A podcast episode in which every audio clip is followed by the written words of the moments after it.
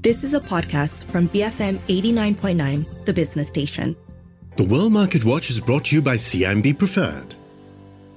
BFM 89.9. Good morning. You are listening to The Morning Run. It's 7:06 a.m. on Friday, the 23rd of December. We are on the cusp of Christmas weekend. I'm Shazana Mokdar together with Philip C. and Chong Jen San. As always, let's quickly run through how global markets closed overnight. The December sell-off continued for the U.S. markets with the Dow down 1.1%, S&P 500 down 1.5%, and the Nasdaq down 2.2%. In Asia markets, the Nikkei was up by 0.5%, Hang Seng up by 2.7%, the Shanghai Composite down by 0.5%, Straits Times Index up by 0.4%, and the FBMKLCI, it was up by 0.4% as well. I wonder if we'll hit 1,005. Oh, hopefully before the new year. Yes. We still have a couple of days left, right? Yes. We've got like about a week. I see that the U.S. markets really did, it's really been on a downward trend, I guess. Well, no Christmas rally, it appears. No Santa rally. It's turning quite red. Volumes are relatively low, I have to say. Indeed. A lot of things going on there. For more thoughts on what's moving markets, let's turn over to Peter Lim, Chief Research Officer at Trident Analytics. Peter, good morning. Thanks very much for joining us. Now, the general mood going into equities next year is less sanguine and uncertain than initially thought. As investors mull their portfolio allocations, what are your thoughts on growth versus cyclical stocks? Which one would you favor?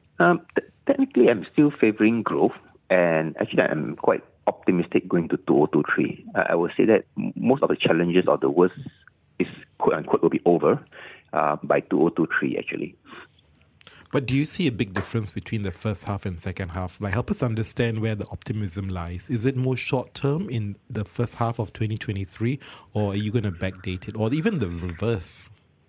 See, to me, if we really think about it, right, what further bad news that we are not aware of, right? Exclude next one, but just think about it. What other possibility of other bad news that we're not aware of? I mean, China's slowing down, we already know about it. Inflation is already coming off. Rate hike, Fed have guided that no maximum another maybe 75 or 85 basis point up in 2023. Right? And U.S. job data is still strong. So if you look at it, technically, you know, what are really other bad news that we are really not aware of at this moment?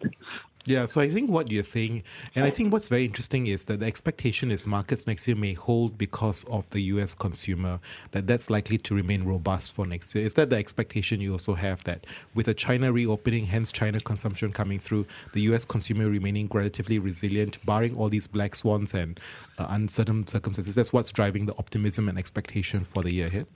Yep. That's how I think. And Peter, specifically on the Malaysian market, the FBMKLCI, it's rebounded off its yearly lows in October, but it's still down 6% for the year. And will we see a possible retracement upwards moving into the new year? And what might be the key drivers for this rally? I would say yes. I think mainly due to the new government. I think so far the government is doing all the right. I think this is quite unlike 2018, when there's a change. There's a lot of downward pressure on the KLCI. I think the big difference is when in 2018, there's a lot of witch hunting rather than doing what is needed to do. I think what is different this time is the government is actually, or our PMX, or what they call it, is doing the right thing by actually focusing on not witch hunting, but really running the country and doing all the right policies so far. So I think that sense of optimism with the new government, I think that will be a key rally for Malaysia. Okay, so there is you feel a sense of optimism, at least in markets, in these early days of the new government. I'd like to maybe turn our attention over to palm oil, because we did see palm oil prices adversely affected by the lockdowns in China, which crimped demand for the agri-commodity. At this point, what's your outlook for CPO demand and prices in 2023? Well, what is very interesting is if you look at CPO demand, if you really check the data, right? If you go and take all the data and the long-term CPO demand, you actually realize CPO demand doesn't really change much over the years. Let me rephrase it. CPO demand actually go up over the years, despite all the news you are saying about this country imposed duties, this country is slowing down its consumption. So what I'm trying to say is, if you really look at the real data for CPO demand, right, despite over the years, you're talking about 10, 15, 20 years kind of data, despite all those blips we hear that or read on news, actually CPO consumption has been going up all along, right? So a blip in certain countries sometimes will be replaced in other countries. But what's your take about oil then for next year? Because that's very much correlated to demand, right? What's your prognosis on oil? Again, you look at oil consumption, right? It has really never gone down also. If you look at oil price, actually, there's we always assume that oil price is always called about all this supply shock and demand shock, etc. But again, if you look at the long-term supply and demand, you plot this long-term supply and demand graph of oil supply and demand, you'll notice that actually they track each other. Means there'll be a time maybe there's a miss of a few million barrels oversupply or there's a miss of a few million over demand. But there's never really an excessive big gap of oversupply over demand. Oil is really mainly driven more of the sentiment and the cost.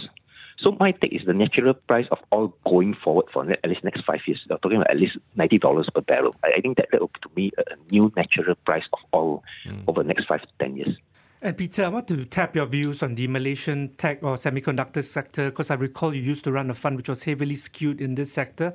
So which parts of this semiconductor value chain in Malaysia do you think looks the most promising and may potentially benefit from this US chip ban on exports to China? US chip ban is actually much more complicated than what we are seeing or what we're anticipating, right?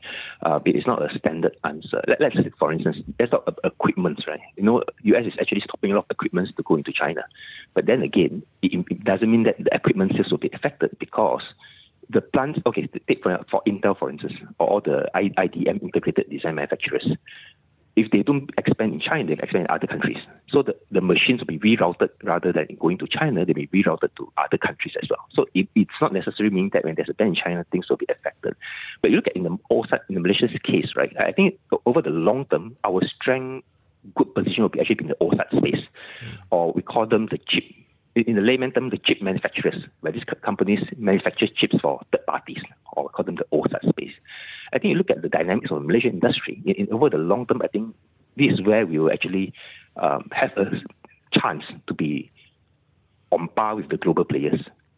Not so much on equipment, unfortunately, but really on the OSAT. Yeah, but just on a broader semiconductor industry, overnight we had Micron Technology, one of the largest US makers, I think record its worst performance. Now, the discussion is that we have a chip glut, right, as opposed to a shortage, and they've announced a 10% workforce reduction. What's your, prognosis for next year then with respect to the chip industry?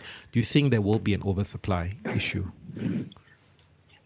Again, this is a very interesting part. If you look at chips, right, I think, unfortunately, again, most people overgeneralize or overcategorize, just categorize everything as a chip. But look at chips itself. There's a lot of different categories. There's logic chips, there's memory chips, and these two actually represents close to 50% of the real chip demands. But then you look at it, there's also optoelectronics. This is also a category of chips, and there's also microprocessors, etc. Right. So that's the first area you look at. Within this category, the glut is actually happening in the memory chip side, not so much in other categories. Then the next area, you look at chips, we go for chips by demand, right?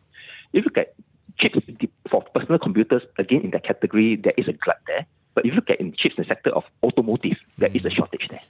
So what I'm trying to say is you must really look at the chips in detail to see actually there are some categories. There are some that, yes, there are glut. Yeah, but there are some that is shortage.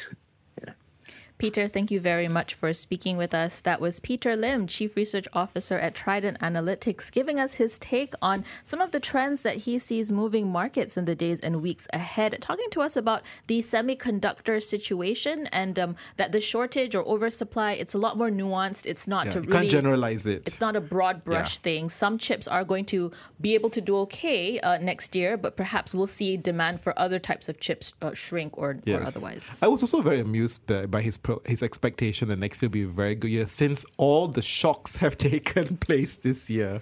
If you think about it, there is some truth to that. We have had a war. We've had we just had recovered from a pandemic. Perhaps we've exhausted all the black swans. That's the question that he's kind of alluding to. Everyone is hoping for that. But as we've seen since 2020, I think every year has thrown up some kind of surprise or another.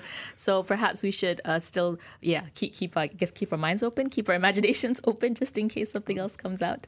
All right, 7:18 in the morning. We're heading into some messages. And when we come back, we're going to be looking at the top stories in the local newspapers and portals this week, or today, actually, this morning. Stay tuned. BFM 89.9. The World Market Watch is brought to you by CIMB Preferred. Moving forward with you. Visit cimbpreferred.com.my for their preferential services beyond banking. You have been listening to a podcast from BFM 89.9, the business station. For more stories of the same kind, download the BFM app.